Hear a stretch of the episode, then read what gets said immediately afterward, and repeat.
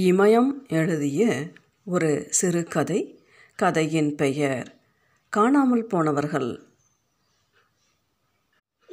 பேருந்து நிலையத்தை நோக்கி வேகமாக நடந்து கொண்டிருந்தான் குளஞ்சிநாதன் அவன் வருவதற்காகவே காத்து கொண்டிருந்த மாதிரி பேருந்து ஒன்று புறப்படுவதற்கு தயாராக இருந்தது.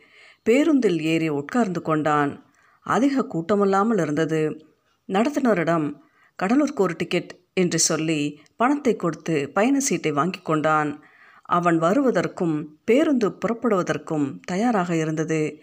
ஏறி உட்கார்ந்த சில நிமிஷங்களிலேயே பேருந்து புறப்பட்டதெல்லாம் நல்ல சகுனமாக தெரிந்தது. போகிற காரியம் ஜெயமாகும் என்று நினைத்தான்.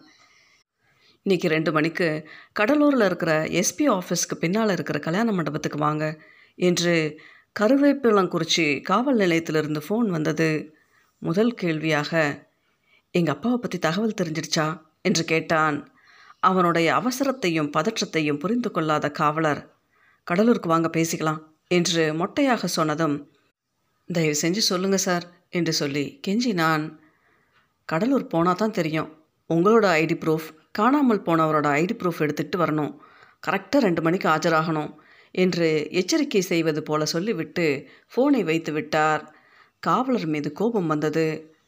கருவேப்புலங்குறிச்சி காவல் நிலையத்திற்கு வர சொல்லாமல் எதற்காக கடலூருக்கு வர சொல்லியிருக்கிறார்கள்? காணாமல் போய்விட்ட தன்னுடைய அப்பா கலியமூர்த்தி பற்றி தகவல் தெரிந்து விட்டதா உயிருடன் இருக்கிறாரா? எங்கே இருக்கிறார் என்று கேட்க வேண்டும் போல மனது துடித்தது. அதே நேரத்தில் பயமாகவும் இருந்தது. விஷயத்தை சொல்லியாச்சு அப்புறம் எதுக்கு ஃபோன் போட்ட? என்று கேட்டால் என்ன செய்வது? குழம்பி போனான். கலியமூர்த்தி உயிரோடு இருக்கிறார் என்று தெரிந்தால் போதும். அவன் அமைதியாகி விடுவான் திட்டினால் திட்டட்டும் என்ற எண்ணத்தில் காவலருக்கு ஃபோன் போட்டான். ஃபோன் எடுக்கப்படவில்லை. மீண்டும் போட்டான். எடுக்கவில்லை. உசுரோடு தான் இருக்காருன்னு ஒரு வார்த்தை சொல்கிறதுல என்ன நஷ்டம் வந்துடும் போலீஸுங்கிற திமிரு என்று சொன்னான். காவலரிடமிருந்து ஃபோன் வந்ததிலிருந்து கொலஞ்சிநாதனால் ஒரு இடத்தில் உட்கார முடியவில்லை. ஒரு இடத்தில் நிற்க முடியவில்லை. வீட்டிற்கும் வாசலுக்குமாக நடந்தான். வீட்டிற்குள்ளேயே சுற்றி சுற்றி வந்தான். நிதானமாக இருங்க என்று சொன்ன சுமதியின் மீது எரிந்து விழுந்தான். மணி என்ன? மணி என்ன? என்று கடிகாரத்தை பார்த்து கொண்டிருந்தான். உடனே கடலூருக்கு போய்விட வேண்டும் என்று துடித்தான். என்ன செய்வது? யாரிடம் விஷயத்தை சொல்வது என தெரியாமல் தவித்தான். தன்னுடைய அக்கா பார்வதிக்கு ஃபோன் போட்டு காவலர் கடலூருக்கு வர சொன்ன செய்தியை சொன்னான். நானும் வரேன் என்று சொன்ன பார்வதியிடம் விஷயம் இப்படியா அப்படியான்னு தெரியலை. போலீஸும் விஷயத்த உடச்சி சொல்லலை. நான் போய் பார்த்துட்டு சொல்கிறேன் நீ அலைய வேணாம் என்று சொல்லிவிட்டு அவசரமான காரியத்தை செய்வது போல ஃபோனை வைத்தான். கலியமூர்த்தி காணாமல் போய்விட்டார் என்று காவல் நிலையத்தில் புகார் மனு கொடுத்து மூன்று மாதத்திற்கு மேலாகிவிட்டது. நடையாய் நடந்து பார்த்தான். எந்த பதிலும் சொல்லவில்லை. இன்று தானாகவே கூப்பிட்டு வர சொல்லியிருக்கிறார்கள். காரணமில்லாமல் வர சொல்வார்கள். தகவல் தெரிந்திருக்கும். அதனால்தான் வர சொல்லியிருக்கிறார்கள் என்று தன்னையே சமாதானம் செய்து கொண்டான். அவசர அவசரமாக குளித்தான். பெயருக்கு சாப்பிட்டான். என்ன சாப்பிட்டான்? என்று கூட அவனுக்கு தெரியவில்லை. பதினோரு மணிக்கு பேருந்தில் ஏறினால் ஒரு மணிக்கு கடலூர் போய்விடலாம். காவலரிடமிருந்து எட்டு மணிக்கு ஃபோன் வந்தது. கொளஞ்சிநாதன் ஒன்பது மணிக்கு பேருந்தில் ஏறிவிட்டான். பேருந்தில் ஏறி உட்கார்ந்த பிறகுத்தான் அவனுக்கு நிதானமே வந்தது. அதே நேரத்தில் கடலூரில் என்ன சொல்வார்களோ என்று கவலையும் இருந்தது. காவலரிடமிருந்து ஃபோன் வந்ததிலிருந்து கிடைத்து விடுவார் என்ற நம்பிக்கை உண்டாகியிருந்தது. அதே நேரத்தில் கலியமூர்த்தி இறந்து போய் அதை சொல்லாமல் காவலர் மறைத்தாரோ என்ற எண்ணமும் மனதில் உண்டானது. அப்படி நடந்திருக்கக்கூடாது உசுரோடு இருக்கணும்டா குழஞ்சியப்பரே என்று வேண்டிக் கொண்டான். உயிருடன் கிடைப்பாரா? பிணமாக கிடைப்பாரா?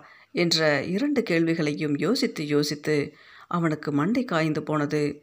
தீபாவளிக்கு மறுநாள் காலையில் வயலுக்கு போய்விட்டு வருகிறேன் என்று சொல்லிவிட்டு போன கலியமூர்த்தி காலை சாப்பாட்டுக்கும் வரவில்லை மதிய சாப்பாட்டுக்கும் வரவில்லை இரவு சாப்பாட்டுக்கும் ஆள் வரவில்லை என்று தெரிந்த பிறகுதான் அவரை பற்றிய சிந்தனையே கொளஞ்சிநாதனுக்கும் அவனுடைய மனைவி சுமதிக்கும் வந்தது. உடனே தன்னுடைய அக்காவுக்கும் இரண்டு தங்கைகளுக்கும் ஃபோன் போட்டு விசாரித்தான். வரவில்லை என்று சொன்னதும் உறவினர்களுக்கு வரிசையாக ஃபோன் போட்டு கேட்டான். எல்லோருமே ஒரு வாய் போல வரவில்லை என்று தான் சொன்னார்கள். ஊருக்குள் பலரிடமும் கேட்ட பிறகுத்தான் பயம் உண்டானது. வீடு வீடாக தெரு தெருவாக போய் விசாரித்தான். எந்த தகவலும் கிடைக்கவில்லை. எதனா சொன்னியா? என்று திரும்ப திரும்ப சுமதியிடம் கேட்டான். தவறாக ஏதாவது பேசியிருப்பாளோ? என்கிற சந்தேகம் அவனுக்கு இருந்தது. இரவு என்று கூட பார்க்காமல் ஊரில் இருந்த ஏரி குளம் ஓடை புதற்காடு என்று ஒவ்வொரு இடமாக தேடி பார்த்தான். எங்கு தேடியும் ஆள் கிடைக்கவில்லை. காணாமல் போன முதல் நாள் எங்காவது உறவினர் வீட்டில் இருப்பார் என்ற நம்பிக்கை இருந்தது இரண்டு மூன்று நாட்கள் கழிந்த பிறகு அந்த எண்ணம் போய்விட்டது. ஊர் ஊராக போய் தேடினான். கோவில் கோவிலாக போய் தேடினான். போஸ்டர் அடித்து ஒட்டினான். விளம்பரம் கொடுத்தான். காவல் நிலையத்தில் புகார் மனு கொடுத்தான். காலையில் எழுந்து போனால் இருட்டுகிற வரை ஒவ்வொரு ஊராக தெரு தெருவாக தேடி அலைவது தான் அவனுடைய வேலை. கலியமூர்த்தி போய் இன்றோடு மூன்று மாதம் இருபது நாட்களாகிவிட்டது. மூன்று மாதத்தில் அவனுக்கு நம்பிக்கையான ஒரு வார்த்தை கூட கிடைக்கவில்லை. இன்று தான் முதல் தகவலாக காவல்துறையிலிருந்து வர சொல்லியிருக்கிறார்கள். சாதாரணமாக கலியமூர்த்தி வெளியூர்களுக்கு அதிகம் போக மாட்டார். உறவினர்களுடைய விசேஷத்திற்கு போனால் கூட போன வேகத்தில் திரும்பி வந்துவிடுவார் மூன்று மகள்கள் இருந்தாலும் தேவையில்லாமல் அவர்களுடைய வீட்டிற்கும் போக மாட்டார். அப்படிப்பட்ட ஆள் எங்கு போயிருப்பார் என்ற கேள்விக்கான பதில் கொளஞ்சிநாதனுடைய குடும்பத்தாருக்குத்தான் என்றில்லை ஊரார்களுக்கும் தெரியவில்லை. களியமூர்த்தி காணாமல் போனது புதிராக இருந்தது. அதைவிட பெரிய புதிர் அவரை பற்றிய எந்த தகவலும் இதுவரை தெரியவில்லை என்பது. மருமகள் மாமனார் சண்டை அதனால் கோபித்து கொண்டு வீட்டை விட்டு போய்விட்டார் என்றும் சொல்ல முடியாது. குளஞ்சிநாதனுடைய மனைவி சுமதி கலியமூர்த்தியின் தங்கை மகள்தான். சுமதி கோபித்து கொண்டாலும் சண்டை போட்டாலும் கொளஞ்சிநாதனோடு சரி. அவரிடம் மரியாதையாகத்தான் நடந்து கொள்ளுவாள். அவர்களுக்கிடையே ஒரு நாளும் சண்டை வந்ததில்லை. இரண்டு பிள்ளைகளும் அவரிடம் நன்றாகத்தான் இருப்பார்கள். அவருக்கும் பேரப்பிள்ளைகள் என்றால் உயிர். கொளஞ்சிநாதன் வேலைக்கு போய்விட்டு வந்தாலும் வெளியூருக்கு போய்விட்டு வந்தாலும் சுமதியிடம் கேட்கிற முதல் கேள்வி எங்கள் அப்பா சாப்பிட்டாரா? என்பது தான் அவனுக்கு கல்யாணமாகி பதிமூன்று வருஷமாகிறது. இத்தனை வருஷத்தில் மாமனார் மருமகள் சண்டை மகனுடன் சண்டை என்று ஒரு நாளும் வீட்டில் நடந்ததில்லை. சண்டை போட்டுக்கொண்டு மகள்களுடைய வீட்டிற்கு என்று ஒரு நாளும் போனதில்லை. வீணாக ஊர் சுற்றுகிற ஆளும் இல்லை. அனாவசியமாக டீக்கடை பெட்டிக்கடை இட்லி கடை கோவில் திண்ணையில் உட்கார்வது என்ற பழக்கமே அவரிடம் இருந்ததில்லை. கூட்டத்திற்கு போனால் சண்டை சச்சரவு வரும் என்று கூட்டமாக இருக்கிற இடத்திற்கு கூட போக மாட்டார். காட்டுக்கு போவார் வீட்டுக்கு வருவார். வேறெங்கேயும் போக மாட்டார் அப்படிப்பட்ட ஆள்தான் காணாமல் போய்விட்டார். நரசிங்கமங்கலத்திற்கு அருகில் இருந்த ஊர்கள் சிறு நகரங்கள் என்று எல்லா இடத்திலும் தேடியும் ஆள் கிடைக்கவில்லை என்பதால் ஜோசியம் பார்த்தான். கிளி ஜோசியம் கேட்டான் எல்லா ஜோசியக்காரர்களுமே வீட்டுக்கு போங்க தேடி அலைய வேணாம். எண்ணி பத்து நாளில் தானா வீடு தேடி வந்து விடுவார் என்று சத்தியம் செய்து சொன்னார்கள். ஜோசியக்காரர்கள் சொன்னது பழிக்கவில்லை. குலதெய்வம் கோயிலுக்கு போய் கோழிக்காவு கொடுக்குறேன் நூறு சிதறு தேங்காய் உடைக்கிறேன் ஆளை கொண்டாந்து வீட்டில் விடு என்று வேண்டிக் கொண்டான். அந்த பிரார்த்தனைக்கும் எதுவும் நடக்கவில்லை. உண்டியல் காசு போடுறேன் மொட்டை போட்டுக்கிறேன் என்று திருப்பதிக்கு வேண்டிக் கொண்டான். எந்த வேண்டுதலும் பலன் தரவில்லை என்று நொந்து போயிருந்த நேரத்தில்தான் இன்று காலை கடலூர் வர சொல்லி காவலர் ஃபோன் செய்தார். என்றாவது நல்ல பலன் கிடைக்குமா? கொஞ்சம் சத்தம் அதிகரித்த மாதிரி இருந்ததால் கொளஞ்சிநாதனுடைய கவனம் சிதறியது. அக்கம் பக்கம் பார்த்தான்.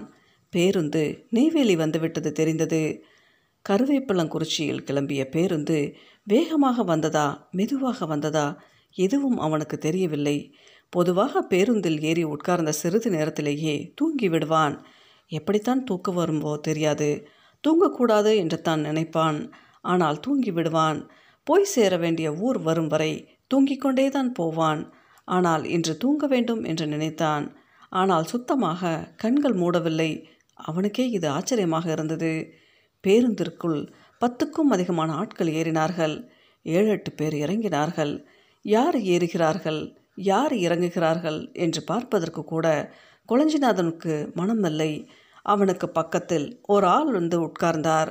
முதல் பார்வைக்கு அவனுடைய அப்பாவைப் போலவே இருந்தார். கலியமூர்த்தி நல்ல கருப்பு குள்ளம் வழுக்கை தலையாக இருக்கும். பக்கத்தில் உட்கார்ந்திருந்தவருக்கு வெள்ளையாக இருந்தாலும் தலை நிறைய முடி இருந்தது. கொளஞ்சிநாதனுக்கு இப்போதெல்லாம் கொஞ்சம் வயதான ஆட்களை பார்த்தாலே தன்னுடைய அப்பாவாக இருக்குமோ என்ற எண்ணம் தான் வரும். தூரத்திலிருந்து பார்க்கும்போது அவரைப் போலவே தோன்றும். பக்கத்தில் போய் பார்க்கும்போது தான் வேறு ஆள் என்று தெரியும். இந்த மூன்று மாதத்தில் நம்பிப்போய் ஏமாந்தது நூறு முறைக்கு மேல் இருக்கும். பேருந்து நகராமல் நின்று கொண்டிருந்தது. கொளஞ்சிநாதனுக்கு எரிச்சலை உண்டாக்கியது. அவனுக்கு சீக்கிரத்தில் கடலூருக்கு போக வேண்டும் போலவும் இருந்தது. போகக்கூடாது என்றும் இருந்தது. போகிற இடத்தில் நல்ல செய்தி கிடைக்குமோ கெட்ட செய்தி கிடைக்குமோ என்ற கேள்விகளுக்கிடையே தான் அவனுடைய மனம் நங்கூரமிட்டு நின்று கொண்டிருந்தது. அவனுடைய உடம்பு ஒரே நேரத்தில் சூடாகவும் இருந்தது குளிர்ச்சியாகவும் இருந்தது. கடலூரில் என்ன சொல்வார்களோ என்று யோசித்து கொண்டே பேருந்துக்கு வெளியே பார்த்தான். அவனுக்கு முன்னிருக்கையில் உட்கார்ந்து கொண்டிருந்த ஆளிடம் வயதான ஒரு பெண். ஐயா சாமி தர்மம் பண்ணுங்க என்று சொல்லி இரண்டு கைகளையும் குவித்து கும்பிட்டு கொண்டிருப்பது தெரிந்தது. அந்த ஆள் காசும் கொடுக்கவில்லை. காசு இல்லை என்றும் சொல்லவில்லை. அந்த ஆள் காசு தரவில்லை என்று அந்த பெண் நகர்ந்து அடுத்த ஆளிடமும் போகவில்லை. தன்னிடம் வந்து கேட்டால் உடனே காசு தந்துவிட வேண்டும் என்று நினைத்தான். பையில் சில்லறை இருக்கிறதா என்று பார்த்தான். இரண்டு ரூபாய் காசு ஒன்றும் ஐந்து ரூபாய் காசு ஒன்றும் இருந்தது. இரண்டு ரூபாய் போடுவதா ஐந்து ரூபாய் போடுவதா இரண்டு ரூபாய் போட்டால் போதும் என்று நினைத்தான். தன்னுடைய அப்பாவும் இப்படி எங்காவது பிச்சை எடுத்து கொண்டிருப்பாரோ என்ற எண்ணம் வந்ததும் ஐந்து ரூபாயாக போடலாம் என்று நினைத்தான். தானாக கூப்பிட்டு போடலாமா? அந்த பெண் வரட்டும் என்று நினைத்து கொண்டிருக்கும் பொழுது பேருந்து நகர ஆரம்பித்தது. ஐந்து ரூபாய் காசை எடுத்து அந்த பெண்ணின் கையில் வைப்பதற்கு முயன்றான். காசு தவறி கீழே விழுந்துவிட்டது. அந்த காசை அந்த பெண் எடுத்தாளா இல்லையா என்று பார்ப்பதற்கு முயன்றான். அதற்குள் பேருந்து வேகம் எடுத்துவிட்டது. குளஞ்சிநாதனுக்கு லேசாக தூக்கம் வருவது போல இருந்தது. கண்களை மூடிக்கொண்டான். அவன் கண்களை மூடிக்கொண்டிருந்து இரண்டு மூன்று நிமிஷ நேரம் கூட ஆகியிருக்காது. ஐயா சாமி தர்மம் பண்ணுங்க என்ற குரல் கேட்டது போல இருந்தது. கண்களை திறந்து பார்த்தான். நெய்வேலி பேருந்து நிலையத்தை விட்டு பேருந்து வெகு தூரம் வந்துவிட்டது தெரிந்தது. ஆனாலும் ஐயா சாமி தர்மம் பண்ணுங்க என்று கெஞ்சி கேட்ட அந்த பெண்ணின் குரல் மீண்டும் எப்படி கேட்டது என்பது தான் அவனுக்கு புரியவில்லை. பிச்சை கேட்ட பெண் பற்றி யோசித்ததும் வயிற்றில் சுரீர் என்று ஏதோ சுட்டது போல வலித்தது. பிச்சை கேட்ட பெண்ணின் முகம் அவனுக்கு ஞாபகத்திற்கு வந்தது. அடுத்ததாக கலியமூர்த்தியின் முகம். பிச்சை எடுத்து கொண்டிருந்தால் கூட பரவாயில்லை. லாரியில் பேருந்தில் ரயிலில் அடிபட்டு சாகாமல் இருந்தால் போதும் என்று குளஞ்சிநாதன் நினைத்தான். அப்போது தான் போட்ட ஐந்து ரூபாய் காசை அந்த பெண் எடுத்திருப்பாளா? தெருவில் நடந்து போன போது கோவிலுக்கு போன போதெல்லாம் பிச்சை கேட்டவர்களை நினைத்து பார்க்க முயன்றான். ஒரு முகம் கூட நினைவுக்கு வரவில்லை. இதுவரை தானாக போய் யாருக்கும் பிச்சை போட்டதில்லை என்று ஞாபகத்திற்கு வந்தது. பிச்சை கேட்டதும் போட்டிருக்கிறோமா? இரண்டு மூன்று முறை கேட்ட பிறகு போட்டிருக்கிறோமா? என்று யோசித்து பார்த்தான். சிலர் இல்லை எட்டப்போ என்று சொன்னது. இதெல்லாம் ஒரு பொழப்பா? என்று கேட்டது. வெளியே போகிற நேரத்தில் வழியை மறைச்சு கேட்குறது என்ன பழக்கமோ? என்று கேட்டுவிட்டு முறைத்ததெல்லாம் நினைவுக்கு வந்தது. தனக்குத்தானே. சி என்று சொல்லிக்கொண்டான் இனிமேல் யார் வந்து கேட்டாலும் உடனே போட்டுடணும். சாமி கோவிலில் சத்தியம் செய்வது போல தனக்குள் சொல்லிக்கொண்டான் கொளஞ்சிநாதனுக்கு வலது பக்கமாக உட்கார்ந்து கொண்டிருந்த ஆள் தூங்கி அவனுடைய தோளில் சாய்ந்தார். சாய்ந்ததோடு அப்படியே தூங்கவும் செய்தார். அந்த ஆள் தோளில் சாய்ந்ததுமே சட்டென்று கோபம் வந்தது. கோபத்துடன் அந்த ஆளை பார்த்தான். அந்த ஆளினுடைய கையில் தட்டினான். அந்த ஆள் உடனே விழித்து கொண்டு நேராக உட்கார்ந்து கொண்டார். சில நொடிகள் தான் மீண்டும் அந்த ஆள் தூங்கிய நிலையில் அவனுடைய தோளில் சாய்ந்தார். கோபம் வந்தது. திட்ட வேண்டும் என்ற எண்ணம் வந்தது. அந்த ஆள் தன்னுடைய தோளில் சாய்ந்து தூங்கிக் கொண்டிருப்பதை மறப்பதற்காகவும் கோபத்தை குறைப்பதற்காகவும் வெளியே பார்த்தான். பேருந்து வடலூரை தாண்டி குறிஞ்சிப்பாடியை நெருங்கி கொண்டிருப்பது தெரிந்தது. அதுக்குள்ளாரவா வந்துடுச்சு? என்று ஆச்சரியப்பட்டான். இன்னும் அரை மணி நேரத்தில் கடலூருக்கு போய்விடுவோம் என்ற எண்ணமே அவனை பதட்டமடைய வைத்தது. உடம்பில் சூட்டை அதிகரித்தது. நல்ல செய்தி கிடைக்கணும்டா கடவுளை என்று வேண்டிக் கொண்டான். ஆள் மட்டும் கிடைத்தால் போதும். எங்கிருந்தாலும் எவ்வளவு செலவானாலும் அழைத்து கொண்டு வந்துவிட வேண்டும். காட்டிற்கு போகாமல் வீட்டை விட்டு வெளியே போகாமல் பார்த்து கொள்ள வேண்டும் என்று பலவாறு திட்டம் போட்டான். அவனுடைய மனது ஓயாமல் யோசித்தபடியும் தனக்கு தானே பேசியபடியும் இருந்தது. கலியமூர்த்தி திரும்பி வீட்டுக்கு வந்துவிட வேண்டும் என்பதை தவிர அவனுடைய மனதில் வேறு வேண்டுதல் இல்லை. திரும்பி வந்துவிடுவார் என்பதற்கு இதுவரை நம்பிக்கையான சிறு விஷயம் கூட நடக்கவில்லை. அங்கே பார்த்தேன் இங்கே இங்கே பார்த்தேன் என்ற வார்த்தை கூட காதில் விழவில்லை. குறிஞ்சிப்பாடியில் நின்ற வேகத்தில் பேருந்து புறப்பட்டது. குறிஞ்சிப்பாடியை தாண்டினால் குள்ளஞ்சாவடி அடுத்ததாக தம்பிப்பேட்டை கடைசியாக கடலூர் வந்துவிடும். நேரத்தில் போவது நல்லதா கெட்டதா? அவனுக்கு தெரியவில்லை. நேரத்தில் போக வேண்டும் என்ற எண்ணமும் இருந்தது. நேரத்தில் போக வேண்டாம் என்ற எண்ணமும் இருந்தது. கலியமூர்த்தி காணாமல் போவதற்கு முன்பு இந்த மாதிரி குழப்பமெல்லாம் அவனுக்கு வந்ததே கிடையாது. மாவட்ட காவல் கண்காணிப்பாளர் அலுவலகத்திற்கு ஆட்டோவில் போவதா நகர பேருந்தில் போவதா என்று யோசித்தான். அதற்கு கூட அவனால் சட்டென்று முடிவெடுக்க முடியவில்லை. பெரிய தலைவலியாக இருக்கு என்று நினைத்து கொண்டே பேருந்திற்கு வெளியே பார்த்தான். குறிச்சிப்பாடியை தாண்டி கொண்டிருந்தது பேருந்து. ஊரின் கடைசியில் மேற்கு பக்கமாக இருந்தது மாட்டிறைச்சி கடை. கண்ணில் பட்டதும் உடனே கலியமூர்த்தி கறி சமைத்து போட்டது நினைவுக்கு வந்தது. கலியமூர்த்தி சாதாரண நாட்களில் கறி எடுக்க மாட்டார். தீபாவளி பொங்கல் ஆடி பதினெட்டுக்குத்தான் கறி வாங்குவார். கறி வாங்குகிற அன்று அவரைத்தான் சமைப்பார். சமைத்து முடித்ததும் கறி குண்டானையும் சோற்று குண்டானையும் நடுவில் வைத்து பார்வதி கொளஞ்சிநாதன் கொளஞ்சியம்மாள் தெய்வநாயகி என்று நான்கு பிள்ளைகளையும் சுற்றி உட்கார வைத்து விடுவார். ஒவ்வொருவருடைய தட்டிலும் சோறு ஒரு கரண்டி போடுவார். கறியை இரண்டு கரண்டி போடுவார். கறியும் சோறும் சூடாக இருக்கும். சூட்டில் சாப்பிட முடியாது. காரமாகவும் இருக்கும். சூட்டை பொறுத்து கொண்டாலும் காரத்தை தாங்கிக் கொள்ள முடியாது. காரத்தால் கண்களில் கண்ணீர் வரும். உரைக்குது அப்புறம் சாப்பிட்றேன் என்று சொன்னாலும் விடமாட்டார். காரத்துக்கு நாக்கு பழகட்டும் என்று சொல்வார்.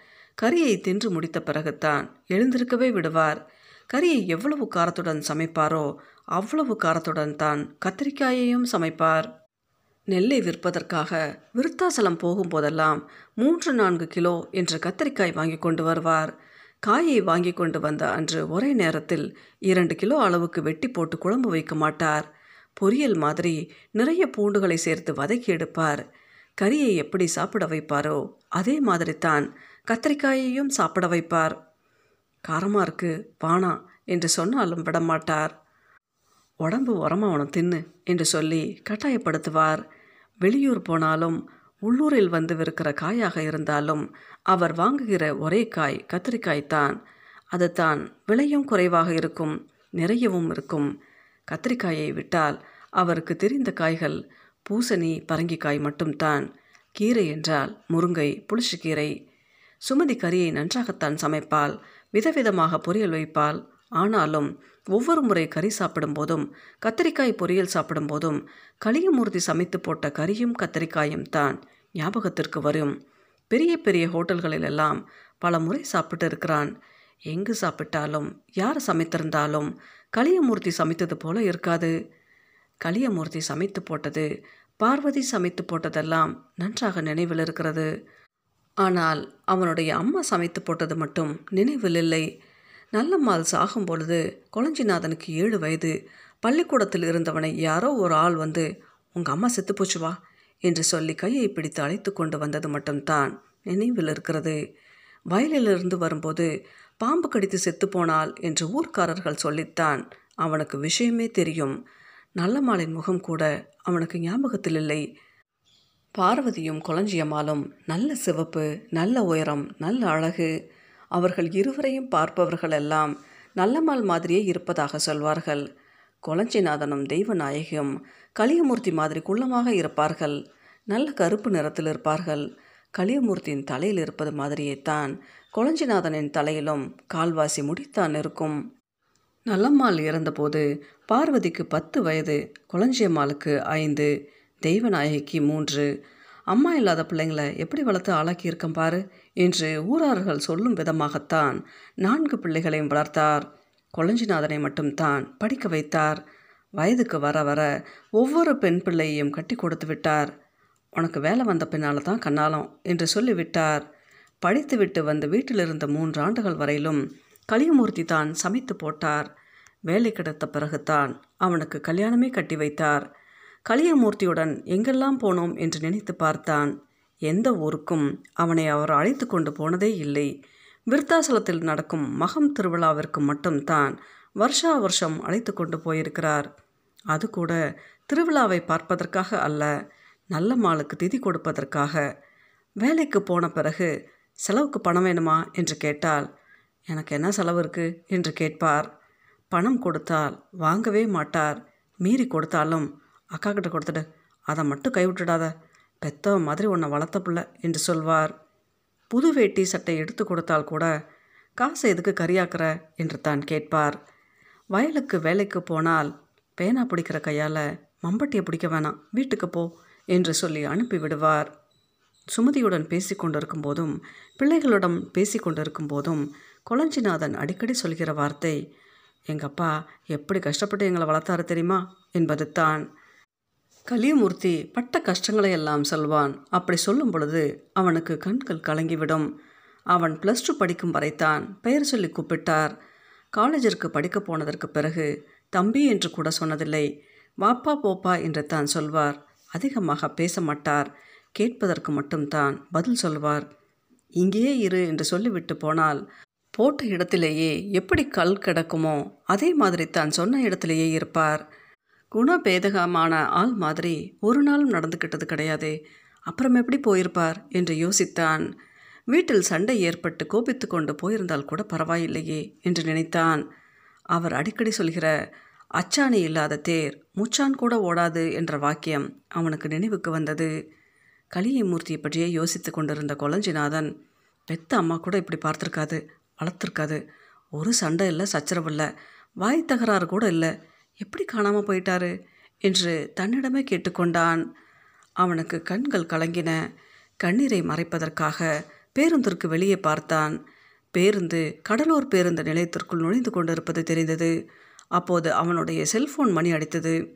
யார் கூப்பிடுவது? என்று ஃபோனை எடுத்து பார்த்தான். அவனுடைய அக்கா பார்வதி தான் என்று தெரிந்ததுமே கடலூர் வந்துட்டேன். எஸ்பி ஆஃபீஸ்க்கு போயிட்டு பேசுகிறேன் நீ பதட்டமில்லாமல் இரு. விஷயம் தெரிஞ்சதும் உடனே கூப்பிடுறேன். நல்ல செய்தி கிடைக்கும் தான் நினைக்கிறேன் என்று சொல்லிவிட்டு ஃபோனை வைத்தான். பேருந்தை விட்டு இறங்கியதுமே கை கடிகாரத்தை பார்த்தான். மணி பன்னிரண்டு கூட ஆகவில்லை என்பது தெரிந்தது. டீ குடித்துவிட்டு போகலாம் என்று டீ கடையை நோக்கி பத்து தப்படி தூரம் தான் நடந்திருப்பான். என்ன தோன்றியதோ? திரும்பி ஆட்டோக்கள் நிறுத்தப்பட்டிருந்த இடத்தை நோக்கி நடக்க ஆரம்பித்தான். எஸ்பி ஆஃபீஸ்க்கு போகணும் வரீங்களா? என்று முதலில் நின்று கொண்டிருந்த ஆட்டோக்காரரிடம் கேட்டான். அங்கே தான் போகுது. ஏற்கனவே ஒரு ஆள் இருக்காரு. நீங்களும் வரதுன்னா வாங்க என்று ஆட்டோக்காரர் சொன்னார்.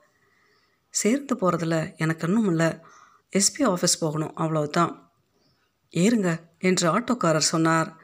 கொளஞ்சிநாதன் ஏறியதும் ஆட்டோ புறப்பட்டது. தனக்கு பக்கத்தில் உட்கார்ந்து கொண்டிருந்தவரை பார்த்தான் கொளஞ்சிநாதன் பார்ப்பதற்கு நாகரிகமாக இருந்தார். அதிகாரியாக இருக்கலாம் என்று நினைத்தான். அவருடைய தோற்றம் அப்படித்தான் இருந்தது. எஸ்பி ஆஃபீஸ்க்கா போகிறீங்க சார்? என்று கேட்டான். அதற்கு அவர் ஆமாம் என்பது போல தலையை மட்டுமே ஆட்டினார். அடுத்த கேள்வியாக எஸ்பி ஆஃபீஸ்க்கு பின்னால் போலீஸ்க்கான கல்யாண மண்டபம் இருக்கான் தெரியுமா சார்? என்று கேட்டான். அதற்கும் அவர் தெரியும் என்பது போல தலையை மட்டுமே ஆட்டினார். நீங்களும் அங்கே தான் போகிறீங்களா என்று கேட்டதற்கு பதில் சொல்வதற்கு பதில் ஆட்டோவுக்கு வெளியே பார்த்தார். அவர் பேசவில்லை என்பதற்காக கொளஞ்சிநாதன் பேசாமல் இருக்கவில்லை. என் பேர் கொளஞ்சிநாதன் கவர்மெண்ட் ஸ்கூலில் டீச்சராக இருக்கேன் என்று தானாகவே சொன்னான். அப்படியா? என்று கூட அவர் கேட்கவில்லை. பேசாமலேயே இருந்தார். மாவட்ட கண்காணிப்பாளர் அலுவலகத்திற்கு பின்னால் இருக்கிற கல்யாண மண்டபம் தெரியுமா? என்று கேட்க நினைத்து சார் என்று சொன்னான். இவன் சார் என்று எதற்காக சொன்னான் என்பதை புரிந்து கொண்டது போல என் பேர் ராமலிங்கம். என்எல்சி எம்ப்ளாயி என்று மட்டும் அவர் சொன்னார். அவர் சொன்ன இரண்டு வார்த்தைகளே போதும் என்பது போல் சார் தப்பாக நினச்சிக்காதீங்க. எங்கள் அப்பா காணாமல் போயிட்டாரு. அதுக்காக ஸ்டேஷனில் கம்ப்ளைண்ட் கொடுத்தேன். மூணு மாதம் கழித்து இன்றைக்கி தான் வர சொல்லியிருக்காங்க. அதுக்கு தான் போகிறேன் சாரு மண்டபத்துக்கு தான் போகிறீங்களா என்று கேட்டான். அதற்கு அவர் பதில் சொல்லவில்லை. அதிகம் பேசாத ஆளாக இருக்கலாம் என்று நினைத்து கொண்டான். காவலர்களுக்கான கல்யாண மண்டபத்தில் என்ன நடக்கும் என்று யோசித்து கொண்டிருக்கும் பொழுதே ஆட்டோ மாவட்ட கண்காணிப்பாளர் அலுவலகத்தின் முன் வந்து நின்றுவிட்டது. முதலில் கொளஞ்சிநாதன் இறங்கினான். இரண்டாவதாக ராமலிங்கம் இறங்கினார். எப்படி சார் போகிறது என்று கேட்டதற்கு வாங்க என்று சொல்லிவிட்டு நடக்க ஆரம்பித்தார் ராமலிங்கம். அவரோடு இணைந்து நடக்க ஆரம்பித்த கொளஞ்சிநாதன் மாவட்ட காவல்துறை கண்காணிப்பாளர் அலுவலகத்தை பார்த்தான். அலுவலகத்திற்கு பின்னால் பெரிய மைதானம் இருந்தது. மைதானம் சுத்தமாக இருந்தது. முப்பது நாற்பது ஏக்கர் பரப்பில் இருக்கும் போல தெரிந்தது. மைதானத்தின் பிரம்மாண்டத்தை பார்த்து வியந்து போனான். ஏற்கனவே வந்திருக்கீங்களா சார்? என்று கேட்டான். நாலு வருஷமாக அலையிறேன் என்று ராமலிங்கம் சொன்னார். நான்கு வருஷமாக எதற்காக வந்து கொண்டிருக்கிறார் என்று கேட்க வேண்டும் என்று தோன்றியது. அப்போது அவனுடைய செல்போன் மணி அடித்தது. ஃபோனை எடுத்து பேசினான். காலையில் பேசிய காவலர் தான் பேசினார். கடலூர் வந்துட்டிங்களா? சரியாக ஒன்றரை மணிக்கெல்லாம் மண்டபத்தில் இருக்கணும் என்று சொன்ன காவலரிடம் வந்துட்டேன் சார். மண்டபத்துக்கு தான் போயிட்டுருக்கேன் என்று சொன்னான். அங்கேயே இருங்க. வேற எங்கேயும் போயிடாதீங்க. நான் அங்கே வந்துட்டு கூப்பிடுறேன். என்று சொல்லிவிட்டு ஃபோனை வைத்துவிட்டார் காவலர் இரண்டாவது முறையாக ஃபோன் பேசியது கொளஞ்சிநாதனுக்கு திகிலை உண்டாக்கியது. மோசமான செய்தி கிடைத்து அதை ஃபோனில் சொல்ல வேண்டாம் என்று மறைக்கிறார்களோ? கெட்ட செய்தி கிடைக்கக்கூடாது ஆண்டவனை நல்ல செய்தி தான் கிடைக்கணும் என்று கொளஞ்சி அப்பரிடம் வேண்டிக் கொண்டான். முத தடவையாக வரீங்களா? என்று ராமலிங்கம் கேட்டார். ஆமாம் சார் என்று சொன்னான். பிறகு மைதானத்தை பார்த்தான். கிழக்கிலிருந்த ஒரு கட்டிடத்தை நோக்கி ஆட்கள் போய்க் கொண்டிருப்பது தெரிந்தது. தூரத்தில் இருக்கிற கட்டடம்தான் கல்யாண மண்டபமாக இருக்க வேண்டும் என்று யூகித்து கொண்டான். திரும்பி பார்த்தான். பின்னாலும் ஆட்கள் வந்து கொண்டிருப்பது தெரிந்தது. போலீஸ்க்கு தகவல் தெரிஞ்சிருக்குமா சார்? தெரியல. தீபாவளிக்கு மறுநாளுக்கு காட்டுக்கு போகிறேன்னு போன ஆள். மூணு நாலு மாதம் ஆச்சு. காணோம் சார் என்று கொளஞ்சிநாதன் தானாகவே விஷயத்தை சொன்னான். பத்து இருபது தப்படி தூரம் வரும் வரை எதுவும் பேசாமல் இருந்த ராமலிங்கம் வீட்டில் சண்டையா? என்று கேட்டார். அப்படியெல்லாம் ஒன்றும் இல்லை சார். தீபாவளி அன்னைக்கு ராத்திரி நல்லா தான் சாப்பிட்டுட்டு படுத்தாரு. பிரச்சனை ஏதாவது இருந்துச்சா? ட்ரீட்மெண்ட் எதுவும் எடுத்தீங்களா? என்று ராமலிங்கம் கேட்டார். அவர் எதற்காக அப்படி கேட்கிறார் என்பதை புரிந்து கொண்ட மாதிரி மென்டல் மாதிரியெல்லாம் இல்லை சார். சரியாக காது கேட்காது. சில நேரம் உட்காந்த இடத்துல உட்காந்துருப்பார் மற்றபடி நல்லா தான் இருப்பார். வயசு எழுபது சார். அடிக்கடி காணாமல் போவாரா?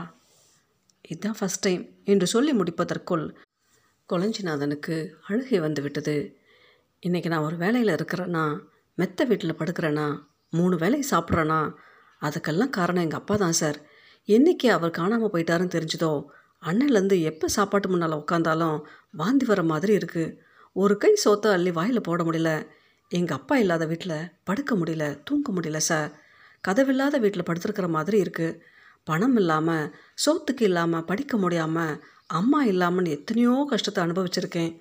இந்த மாதிரி கஷ்டத்தை அனுபவிச்சதில்ல. ஒரு நாள் கூட பட்டினி போட்டதில்ல.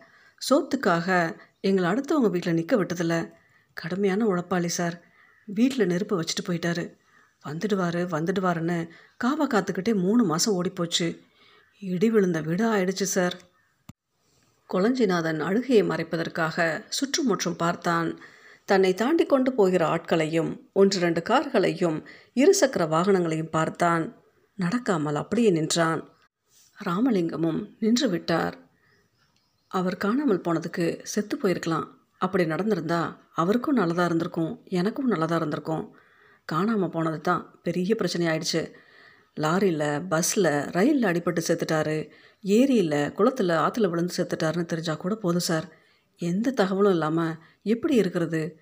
செத்துட்டாருன்னு எப்படி நானாக நினச்சிக்கிறது? என்று கேட்டுவிட்டு தலையை கவிழ்த்து கொண்டு அழுதான். முன்பின் தெரியாத ஆளின் முன் அழுது கொண்டிருக்கிறோம் என்ற எண்ணம் கூட அவனுடைய மனதில் இல்லை. அடி வாங்கிய குழந்தையைப் போல அழுது கொண்டிருந்தான். அவன் அழுவதை பார்த்து கவலைப்படாதீங்க உங்கள் அப்பா சீக்கிரம் கிடச்சிடுவாரு என்று சொல்லாமல் நாளானா பழகிக்கும் என்று ராமலிங்கம் சொன்னார். அவர் என்ன சொன்னார் என்பதை கூட கவனிக்காமல் பலமாக இரண்டு மூன்று முறை மூக்கை உறிஞ்சினான். பேண்ட் பாக்கெட்டிலிருந்து கர்ச்சிப்பை எடுத்து கண்களையும் முகத்தையும் துடைத்து கொண்டான். வழி தெரிந்த மாதிரி தானாக நடக்க ஆரம்பித்தான். அவனுடன் இணைந்து நடக்க ஆரம்பித்த ராமலிங்கம் மிகவும் மெதுவாக கேட்டார் உங்கள் அப்பாவுக்கு நீங்கள் மட்டும்தானா?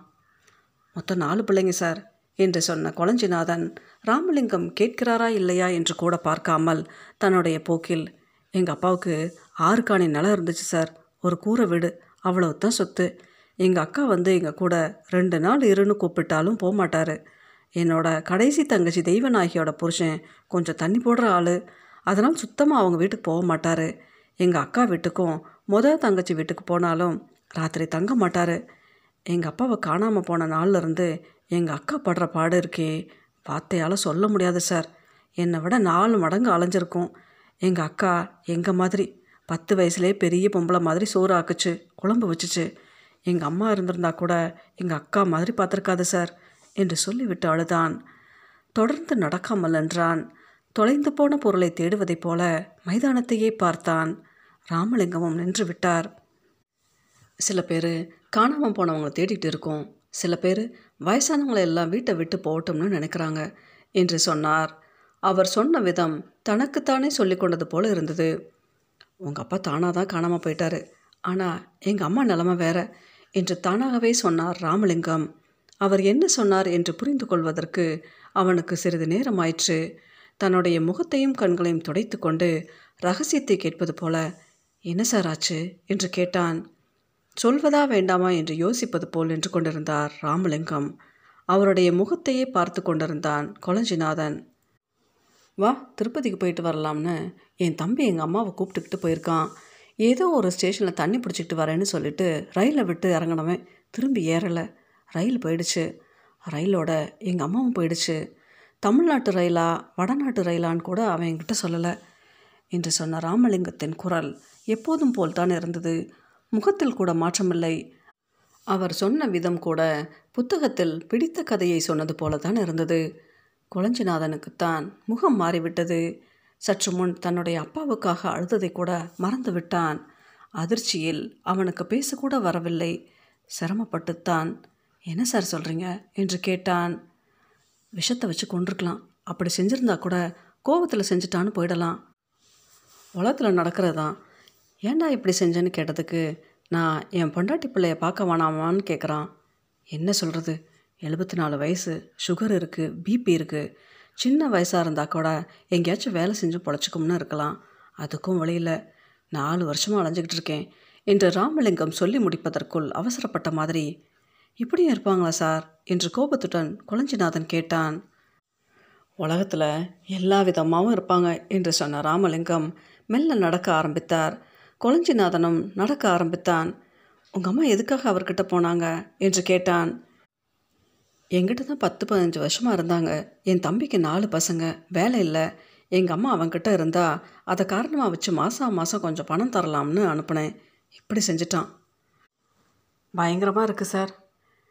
பெத்த அம்மாவை ரயிலில் விட்டுட்டு வந்து எப்படி அவனால் சாப்பிட முடியுதுன்னு தான் எனக்கு தெரில திருப்பி எங்ககிட்டவே கொண்டு வந்து விட்டுருக்கலாம். என்னை விட எங்கள் அம்மாவுக்கு அவனை தான் அதிகமாக பிடிக்கும். கஷ்டப்படுறான்னு சொல்லிக்கிட்டே இருக்கும் என்று சொன்னார். அப்போது அவர்களை கடந்து இரண்டு மூன்று கார்கள் சென்றன. காவல்துறையை சேர்ந்த காரும் சென்றது. கொடுமை சார் என்று கொளஞ்சிநாதன் சொன்னான். அவன் சொன்னதற்கு உடனே ராமலிங்கம் எதுவுமே பேசவில்லை. இருபது முப்பது அடி தூரம் வந்த பிறகு தான் சொல்ல மறந்து போன விஷயத்தை சொல்வது போல சொன்னார். என் கூட ஒருத்தர் வேலை பார்க்குறாரு. பேர் செல்வராஜ். அவரோட அம்மா வீட்டில் சண்டை போட்டுக்கிட்டு போயிட்டாங்க. எங்கே போனாங்கன்னு தெரியல. மூணு நாலு வருஷம் தேடி பார்த்தாங்க. எங்கேயாவது அனாதை பணமாக செத்து போயிருக்கலாம்னு கர்ம காரியம் பண்ணிட்டாங்க. அமாவாசை விரதமும் இருக்க ஆரம்பிச்சிட்டாங்க. நாலு அஞ்சு மாதத்துக்கு முன்னால் அந்த அம்மா மெட்ராஸில் அனாத ஆசிரமத்தில் இருக்கிறது தெரிஞ்சு போய் கூப்பிட்டாங்க. அந்த அம்மா வரலன்னு சொல்லிடுச்சு. அப்படி சொன்னதே போதும்னு வந்துட்டாங்க. கர்ம காரியம் செஞ்சுட்டு அமாவாசை விரதமும் இருந்துட்ட பின்னால் எப்படி ஆளை வீட்டுக்கு கூட்டிக்கிட்டு வர்றதுன்னு அப்படியே விட்டுட்டாங்க. மாதம் மாதம் பணமும் அனுப்புறதில்ல. அதையே காரணமாக வச்சு வீட்டுக்கு வந்துட்டா என்ன செய்கிறதுன்னு ராமலிங்கம் சொன்ன விஷயம் கொளஞ்சிநாதனை நடுங்கி போக வைத்தது. எதையும் நம்ப முடியல சார் என்று சொன்னான். முத தடவையாக வந்திருக்கீங்க. மண்டபத்துக்குள்ளே போனதும் இது மாதிரி ஆயிரம் கதை தெரிய வரும். காவலர்களுக்கான கல்யாண மண்டபத்தின் வாசலுக்கு இரு பக்கமும் குறைந்தது இருநூறு முந்நூறு கார்களாக நிறுத்தப்பட்டிருந்தன. நூற்றுக்கும் அதிகமாக இருசக்கர வாகனங்கள் நிறுத்தப்பட்டிருந்தன. கார்களையும் இருசக்கர வாகனங்களையும் பார்த்து அசந்து போய்விட்டான் கொளஞ்சிநாதன் பதற்றத்துடனும் பயத்துடனும் மண்டபத்தின் படிகளில் ஏற ஆரம்பித்தான். மண்டபத்திற்குள் நுழைவதற்கு முன் இருந்த கதவை ஒட்டி டேபிள் போட்டு நான்கு காவலர்கள் நின்று கொண்டிருந்தனர். காவலர்களில் வயதானவராக இருந்தவர் இங்கே வாங்க சார் என்று கூப்பிட்டார். எந்த ஸ்டேஷன் லிமிட்லேருந்து வரீங்க? என்று கேட்டார். பதில் சொன்னதும் காணாமல் போனவங்க பேர் வயசு அட்ரஸ் எழுதுங்க. அப்புறம் உங்கள் பேர் அட்ரஸ்ஸு மொபைல் நம்பரை எழுதி கையெழுத்து போடுங்க என்று சொல்லி ஒரு பதிவேட்டை கொடுத்தார். முதலில் ராமலிங்கம் விவரங்களை எழுதி கையெழுத்து போட்டார். அடுத்ததாக கொளஞ்சிநாதன் எழுதி கையெழுத்து போட்டான். நீங்கள் உள்ளர போகலாம் சார் என்று காவலர் சொன்னதும் இருவரும் மண்டபத்திற்குள் வந்தனர். அவர்கள் வருவதற்காகவே காத்து கொண்டிருந்த மாதிரி இரண்டு காவலர்கள் வந்து டீயும் பிஸ்கட்டும் கொடுத்தனர். ஒரே வார்த்தையாக வேண்டாம் என்று கொளஞ்சிநாதன் சொல்லிவிட்டான். நாம் இருக்கிற கவலையில் டீயா கேட்குது என்று நினைத்து கொண்டான். ஆனால் ராமலிங்கம் டீயையும் பிஸ்கட்டையும் வாங்கி கொண்டார். அதோடு கொளஞ்சிநாதனிடம் எடுத்துக்கங்க என்று சொன்னார்.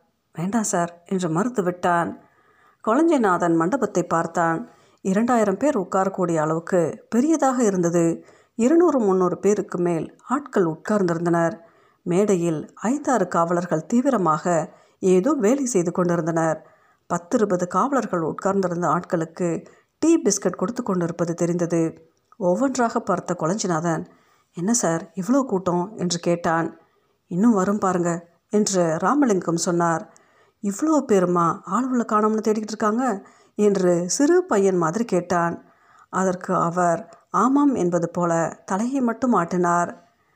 மேடையில் நகரும் தன்மையுள்ள ஒரு திரையை தள்ளி கொண்டு வந்து நிறுத்தினார்கள். ஆறு நாற்காலிகளை எடுத்து கொண்டு வந்து போட்டார்கள். ஒரு காவலர் ஒளிபெருக்கியை கொண்டு வந்து வைத்தார். இரண்டு காவலர்கள் செல்போனில் பேசியபடி குறுக்கும் நெடுக்குமாக நடந்து கொண்டிருந்தார். மேடையில் நடந்து கொண்டிருந்த காரியங்களை பார்த்தால் மிகவும் முக்கியமான நபர் வருவதற்கான ஏற்பாடுகள் போல தெரிந்தது. ஒரு பெண் வந்து ராமலிங்கத்திடம் எப்படி சார் இருக்கீங்க? என்று கேட்டால் பரவாயில்ல என்று பட்டும் படாமல் சொன்னார் ராமலிங்கம். உங்களுக்கு தகவல் எதுவும் தெரிஞ்சுதா? இல்லைங்க. எங்களுக்கும் இதுவரை ஒன்றும் தெரியல. இன்றைக்காச்சும் தகவல் தெரிஞ்சால் பரவாயில்ல. ஒவ்வொரு தடவையும் நம்பிக்கையோடு வந்து வந்து அலைஞ்சு சாவறதா இருக்குது என்று சொல்லி கொண்டு இருக்கும் பொழுதே அந்த பெண்ணுக்கு கண்கள் கலங்கிவிட்டன. இவ்வளவு அழகான பெண் அழுகிறாளே என்று கொளஞ்சிநாதனுக்கு ஆச்சரியமாகிவிட்டது. அந்த பெண் ஒல்லியாகவும் இல்லை குண்டாகவும் இல்லை. எடுப்பான முகத்தோற்றத்தில் இருந்தால் நாற்பது வயதிற்குள் தான் இருக்கும். கட்டியிருந்த புடவை போட்டிருந்த சட்டை கழுத்தில் போட்டிருந்த சங்கிலிகள் கைகளில் போட்டிருந்த வளையல்கள் எல்லாம் நல்ல வசதியான பெண் என்பதை காட்டி கொண்டிருந்தன. அந்த பெண்ணையே பார்த்து கொண்டிருந்தான். பார்வையை அகற்ற முடியவில்லை. விஷயம் முடிஞ்சதுன்னு தெரிஞ்சால் கூட போதும் சார். கரும காரியம் செஞ்சிடலாம். அதுக்கும் வழி இல்லை என்று அந்த பெண் சொன்னதற்கு அவசரப்பட வேணாம் என்று ராமலிங்கம் சொன்னார். பின்னால் எங்கள் சார் இருக்கார். வெளியில் போகும்போது பார்க்கலாம் சார் என்று சொல்லிவிட்டு அந்த பெண் பின்னால் போனால் அந்த பெண் எங்கே உட்கார்ந்திருக்கிறாள் என்று பார்ப்பதற்கு திரும்பி பார்த்தான். எங்கே உட்கார்ந்திருக்கிறாள் என்று தெரியவில்லை. ஆனால் முன்பை விட மண்டபத்திற்குள் கூட்டம் சேர்ந்திருப்பது தெரிந்தது. யார் சார் அவங்க? என்று குளஞ்சிநாதன் கேட்டான். இங்கே வந்தப்போ தான் பழக்கம். நாலு வருஷமாக பார்க்குறேன் உங்களை மாதிரி. என்று ராமலிங்கம் சொன்னார். நாலு வருஷமாவா? ஆள் கிடைக்கல. ம். யார் காணாமல் போனது? அவங்களோட அக்கா. வயசு என்ன இருக்கும்? எப்போ காணாமல் போனாங்க? தெரியலை என்று ராமலிங்கம் சொல்லும் பொழுது அவருக்கு வலது கை பக்கமாக இரண்டு பெண்களும் ஒரு ஆணும் வந்து உட்கார்ந்தனர். வாசல் பக்கம் பார்த்தான். கல்யாணத்திற்கு வருவது போல ஆட்கள் உள்ளே வந்து கொண்டிருப்பது தெரிந்தது. என்ன இம்மா கூட்டம் வருது? என்று யோசித்தான். இவ்வளோ பேரோட சொந்தக்காரங்களும் காணாமலா போயிருப்பாங்க? என்று தனக்குள்ளேயே கேட்டுக்கொண்டான். எப்படியாச்சும் எங்கள் அப்பாவை பற்றின தகவலை கொண்டு வாடா கொளஞ்சியப்பரே என்று கொளஞ்சியப்பரிடம் வேண்டிக் கொண்டான். அப்போது அவனுக்கு பக்கத்தில் வந்து ஒரு ஆள் உட்கார்ந்தார். மண்டபத்தில் கூட்டம் சேர்ந்திருந்தது. ஆனால் சத்தம் மிகவும் குறைவாகவே இருந்தது. பேசிக்கொண்டிருந்தவர்கள் கூட ரகசியத்தை பேசுவது போல்தான் பேசினார்கள். மேடையில் காவலர்களின் எண்ணிக்கை கூடியிருந்தது. இரண்டு பெண் காவலர்களும் மேடையில் இருந்தனர். மேடையில் இருந்த காவலர்கள் எல்லோருமே கொஞ்சம் பரபரப்பாக இருப்பது மாதிரி தெரிந்தது. என்ன சொல்லப் போகிறார்களோ? என்ற கொந்தளிப்பில் உட்கார்ந்திருந்தான். என்ன செய்வார்கள்? என்று ராமலிங்கத்திடம் கேட்கலாமா என்று யோசித்தான். கண்களை மூடி தியானத்தில் உட்கார்ந்திருப்பது மாதிரி அவர் உட்கார்ந்து கொண்டிருந்ததால் எதுவும் கேட்க வேண்டாம் என்று நினைத்தான். எப்போது விஷயத்தை சொல்வார்களோ அவனுக்கு உட்கார்ந்து கொண்டிருப்பதற்கே சிரமமாக இருந்தது. கடிகாரத்தை பார்த்தான். இரண்டு என்று காட்டியது எப்படி நேரம் போனது என்பதை தெரியவில்லை. மேடையில் இருந்த காவலர்கள் சட்டென்று பரபரப்பானார்கள். ஐந்தாறு காவல்துறை அதிகாரிகள் வந்தனர். வந்த வேகத்தில் ஒருவர் ஒளிப்பெருக்கியில் பேச ஆரம்பித்தார். அனைவருக்கும் வணக்கம். இன்று வந்திருப்பவர்களில் பலர் ஏற்கனவே வந்திருக்கலாம். சிலர் புதிதாக வந்திருக்கலாம். புதிதாக வந்திருக்கக்கூடிய நபர்களுக்கு தெளிவுபடுத்த விரும்புகிறேன் என்று சொல்லிவிட்டு பேச்சை நிறுத்தினார். அப்போது அவருக்கு பின்னால் நின்று கொண்டிருந்த காவலர் வந்து ஒரு ஃபைலை கொடுத்தார். ஃபைலை வாங்கி கொண்டு மீண்டும் பேச ஆரம்பித்தார். யார் சார் அவர்? என்று குளஞ்சிநாதன் கேட்டான். எஸ்பி என்று ராமலிங்கம் சொன்னார். நின்றுக்கிட்டு இருக்கவங்க? நாலு பேர் டிஎஸ்பி ஒருத்தர் ஏடிஎஸ்பி என்று சொன்ன ராமலிங்கம் ரகசியமான குரலில் அப்புறம் பேசிக்கலாம் என்று சொன்னார். இங்கு வைக்கப்பட்டுள்ள திரையில் முதலில் அனாதை இல்லங்களில் இருப்பவர்களை பற்றி காட்டப்படும். இரண்டாவதாக பஸ் ஸ்டாண்டுகளில் ரயில் நிலையங்களில் படுத்து கொண்டிருப்பவர்கள். மூன்றாவது கோவில் வாசலில் தெருவில் ரோட்டில் பிச்சை எடுத்து கொண்டிருப்பவர்களை பற்றி காட்டப்படும். நான்காவதாக மனநிலை சரியில்லாமல் திரிந்து கொண்டிருப்பவர்களை பற்றி காட்டப்படும். அடுத்ததாக லாரி பஸ் ரயில் என்று அடிபட்டு உரிமை கொண்டாடப்படாத பிணங்களின் படம் காட்டப்படும். ஆற்றில் ஏரியில் கடலில் மிதந்த பிணங்கள் காட்டப்படும். வெட்டி கொல்லப்பட்ட பிணங்களின் படம் காட்டப்படும்.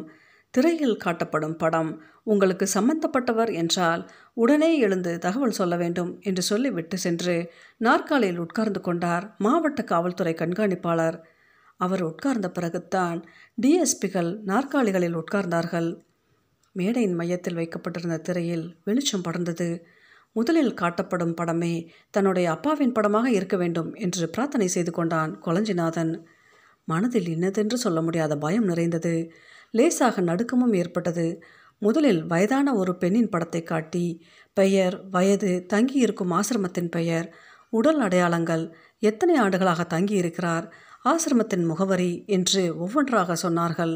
பிறகு அடுத்த படத்தை காட்டினார்கள். அதுவும் வயதான ஒரு பெண்ணின் படம்தான். வரிசையாக அடுத்தடுத்து காட்டி கொண்டிருந்தனர்.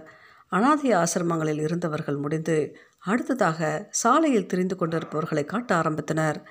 தன்னுடைய அப்பா ஆசிரமத்தில் இருப்பார் என்ற எண்ணம் பொய்யானதும் கொளஞ்சிநாதனுக்கு மனதை பிசைவது போல இருந்தது. கோவிலின் முன் உட்கார்ந்து பிச்சை எடுத்து கொண்டிருப்பவர்களை காட்டிய போது கூட்டத்திலிருந்து ஒரு ஆள் எழுந்து ஜூம் பண்ணி காட்டுங்க என்று சொன்னார். உடனே திரையில் காட்டப்பட்ட படத்தை பெரிதுபடுத்தியும் சிறுசுப்படுத்தியும் காட்டினார்கள். ஒவ்வொரு படமாக காட்ட காட்ட கொளஞ்சிநாதனுடைய நெஞ்சின் துடிப்பு அதிகரித்தபடியே இருந்தது. பிச்சைக்காரர்களின் பட்டியலிலும் கலியமூர்த்தி இல்லை. அடுத்ததாக மனநிலை சரியில்லாமல் திரிந்து கொண்டிருப்பவர்களை காட்டினார்கள். அதிலாவது கலியமூர்த்தி இருந்தால் போதும் என்று நினைத்தான். அதிலும் இல்லை என்று தெரிந்ததும் அவனுக்கு அழுகி வர ஆரம்பித்தது. பயத்தில் அவனுக்கு சிறுநீர் வந்துவிடும் போல இருந்தது. அப்போது ஒரு பெண் எழுந்து மேடையில் இருந்த காவலர்களை நோக்கி ஏதோ சொன்னால் மீட்டிங் முடிஞ்சதும் மேடைக்கு வாங்க என்று ஒரு காவலர் சொன்னார். அனாதை பிணங்களின் படங்களை காட்ட ஆரம்பித்தார்கள். காட்டப்படும் பிணங்களில் கலியமூர்த்தியின் பிணம் ஒன்றாக இருந்தால் கூட போதும் என்று நினைத்தான். இருபது முப்பது படங்களை காட்டினார்கள். கலியமூர்த்தியின் படமில்லை என்று தெரிந்ததும் கொளஞ்சிநாதனுக்கு பதற்றம் கூடியது. அடுத்ததாக கடற்கரையில் ஒதுங்கிய பிணங்களை காட்ட ஆரம்பித்தார்கள். அதிலாவது இருக்குமா? என்று பார்த்தான். அதிலும் இல்லை. அவனுக்கு உட்கார்ந்திருக்கவே முடியவில்லை. பைத்தியம் பிடித்துவிடும் போல இருந்தது.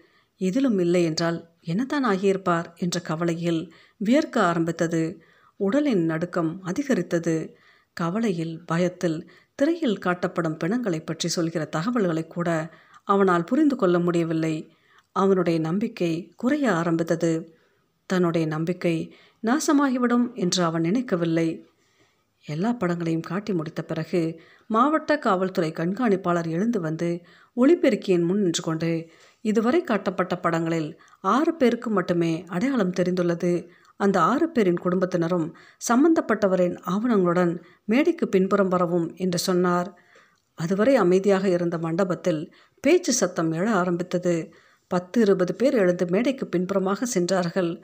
மீண்டும் காவல்துறை கண்காணிப்பாளர் பேச ஆரம்பித்தார். மண்டபம் அமைதியானது. நம்முடைய கடலூர் மாவட்டத்தில் இரண்டாயிரத்தி பதினாறு முதல் இரண்டாயிரத்தி இருபது வரை காணாமல் போனவர்களின் எண்ணிக்கை எழுநூற்றி எழுபத்தாறு. காணாமல் போனவர்களில் எழுபத்தி மூன்று சதவீதம் பெண்கள் இருபத்தி ஏழு சதவீதம் ஆண்கள்.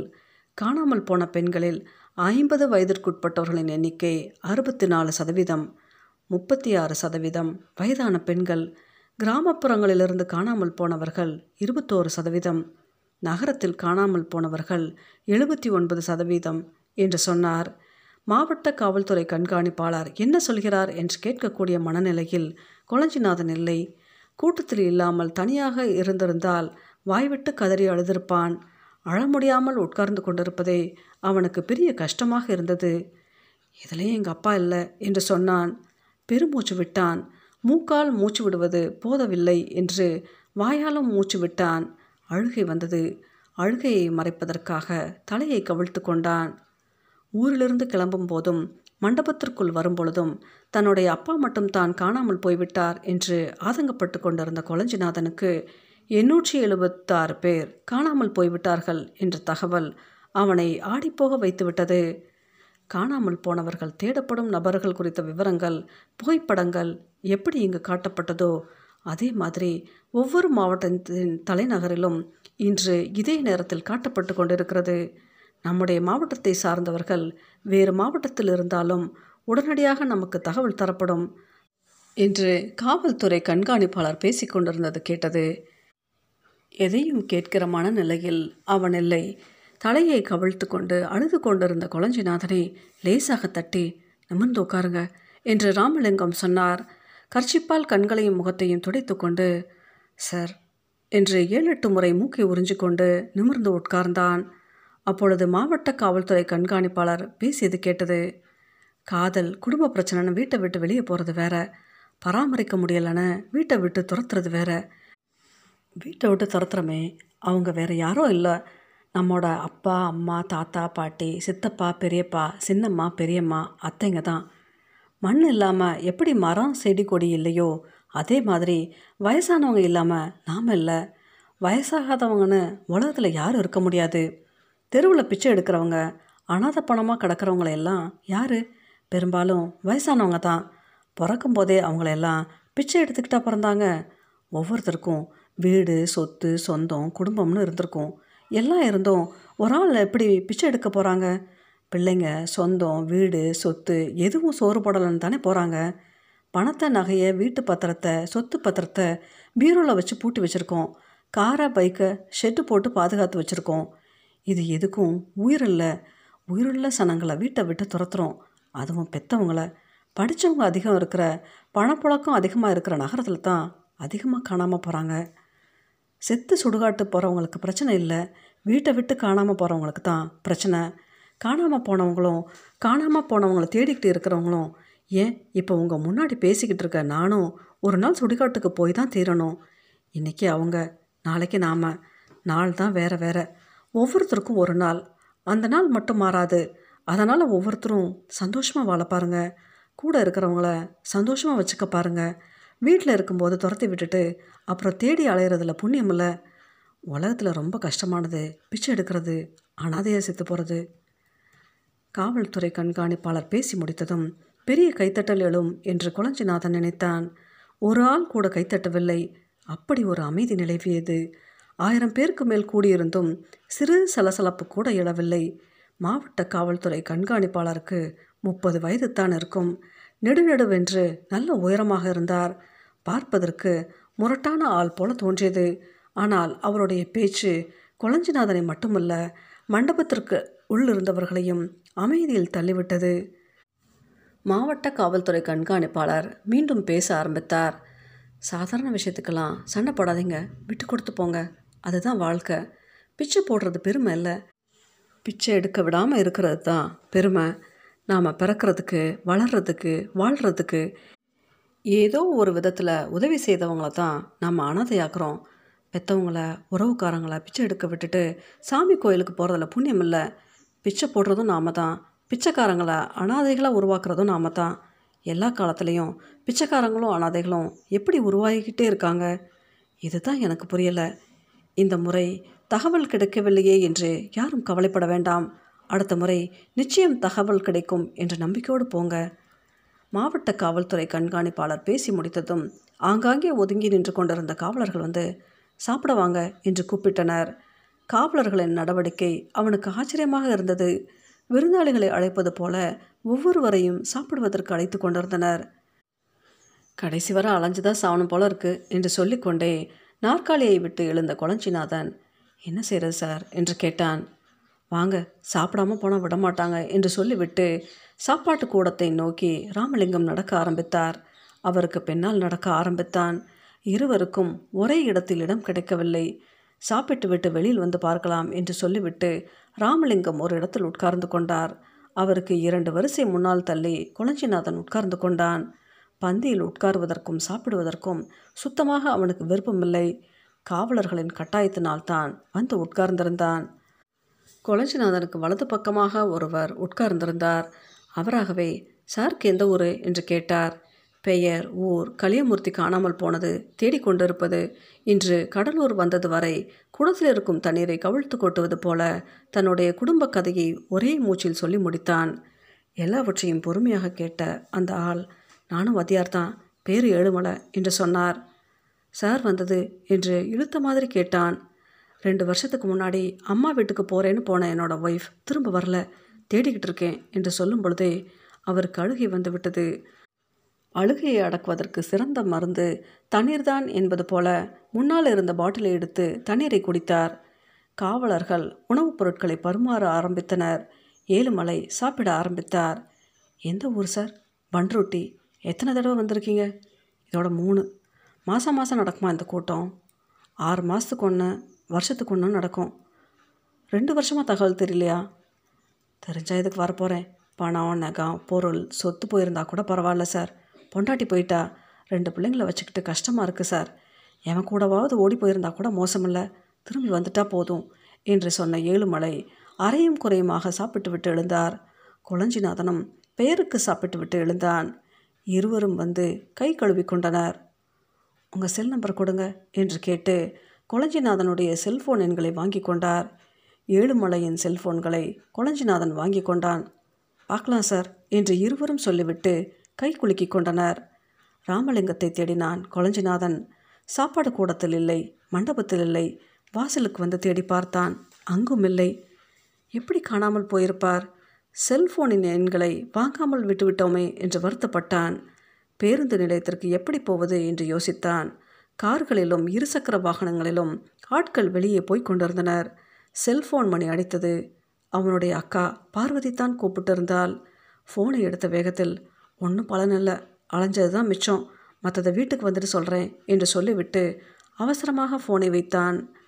மாவட்ட காவல்துறை கண்காணிப்பாளர் அலுவலகத்தின் முன் வரிசையாக ஆட்டோக்கள் நிறுத்தப்பட்டிருந்தன. ஆட்டோக்களில் ஆட்கள் ஏறுவதும் ஆட்டோக்கள் புறப்படுவதுமாக இருந்தன.